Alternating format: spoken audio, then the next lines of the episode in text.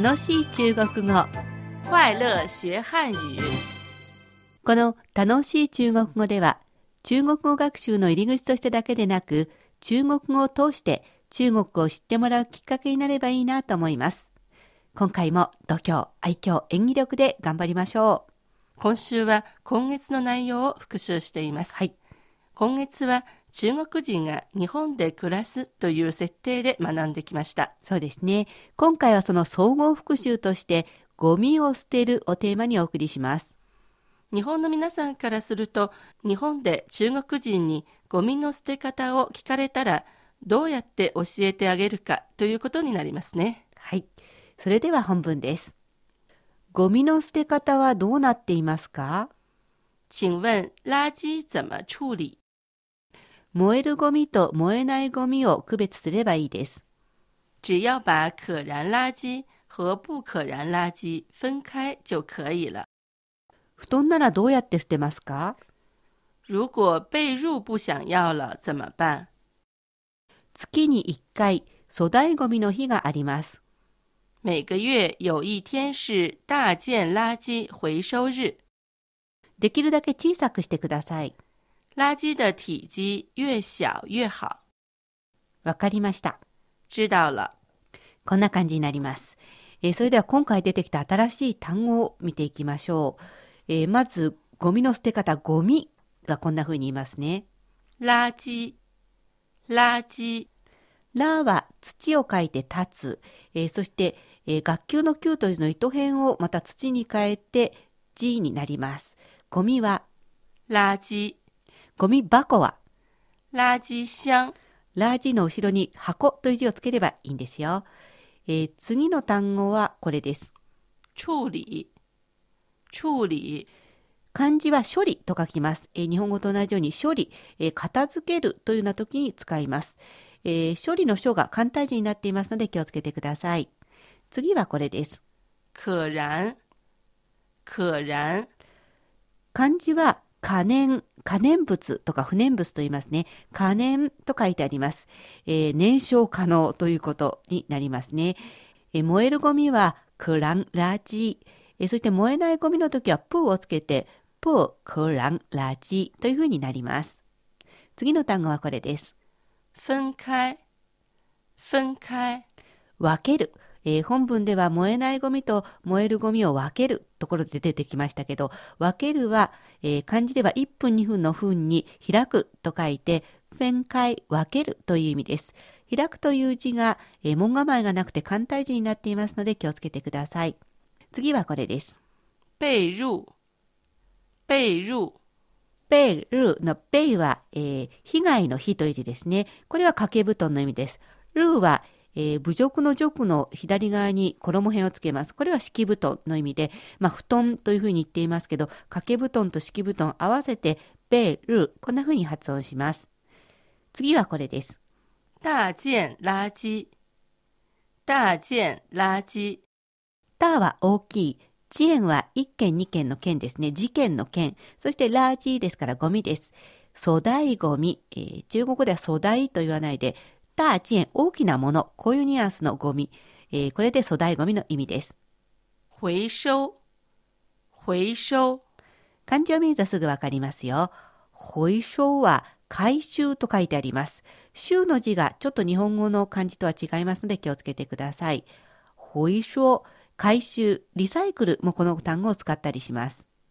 体積，体積，体積ということですね、えーゴミを小さくしてください。できるだけ小さい方がいいというふうに言いましたけど、何が小さいかというと体積ですので、えーその体積です。漢字は、えー体積の積の積の字が簡体字になっていますので気をつけてください。知道，知道，わかる、知るという意味です。知識の地に道と書いて、知道と発音します。えーこれが今回の単語です。えー単語も分かったところでもう一度お本文を聞いてみてください。私とシエトンで会話してみますね。请问垃圾怎么处理？只要把可燃垃圾和不可燃垃圾分开就可以了。如果被褥不想要了怎么办？每个月有一天是大件垃圾回收日，垃圾的体积越少越好。知道了。大丈夫ですね。えーそれでは、ゴミを捨てる時の補充単語を勉強しておきましょう。まず、ペットボトル。塑料瓶，塑料瓶，塑料はプラスチックという意味です。瓶はえー瓶の意味ですので、プラスチックの瓶というのが直訳ですね。ペットボトル、もう一度言ってみます。塑料瓶，今度は飲み物を入れる缶。饮料罐，饮料罐，缶にもいろいろありますけれど、缶の前に飲料というふうにつけてありますから、飲み物を入れる缶ということになります。次はガラスの瓶。玻璃瓶，玻璃瓶，玻璃がガラスという意味です。今度は電池、バッテリー。电池，电池，漢字はまさに電池、日本語と一緒ですけれど、えー電気の電が簡体字になっていますので気をつけてください。えー日本でゴミを捨てるときは古い布、古布なども、えー分別しますよね。古い布はこういうふうに言います。旧衣物，旧衣物，旧は旧という字ですね。古いという意味の旧。そして、衣う、えー衣のものということで、まあ、衣料品というところでしょうか。えーそして粗大ゴミには家具もありますね。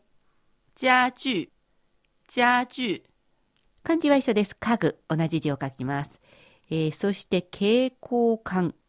荧光灯管，荧光灯管，蛍光灯管というふうに書きますね。えー蛍光の蛍、ホタルという字が草冠になっていてちょっと変わっていますので気をつけてください。電球。灯泡，灯泡，えーさっきのは蛍光管、長いものでしたが、電球、丸いものはドンパオ。パオは泡という字を書きます。えー明かり、皮変に一丁目の蝶、えードン、それからパオ、泡。光の泡という感じでちょっと面白い感じがしますね。えーゴミを捨てる時の補充単語でした。ちょっと置き換えをしてみましょうか。ペットボトルの回収は1ヶ月に1回です。えーこんな風に言いますよ。一个月回收一次塑料瓶。いがゆえ保証いつの後ろに、えー具体的なゴミの名前を入れます。飲み物の缶は1ヶ月に1回の回収です。一个月回收一次饮料罐。ガラスの瓶は1ヶ月に1回の回収です。一个月回收一次玻璃瓶。電池は1ヶ月に1回の回収です。一个月回收一次电池。古い布、えーこれは1ヶ月に1回の回収です。一个月回收一次旧衣物。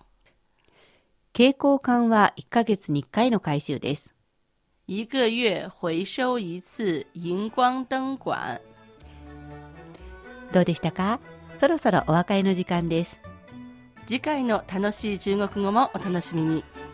ここまでのご案内は私、高橋恵子と、シャトーでした。それではまた。学習進步。再见。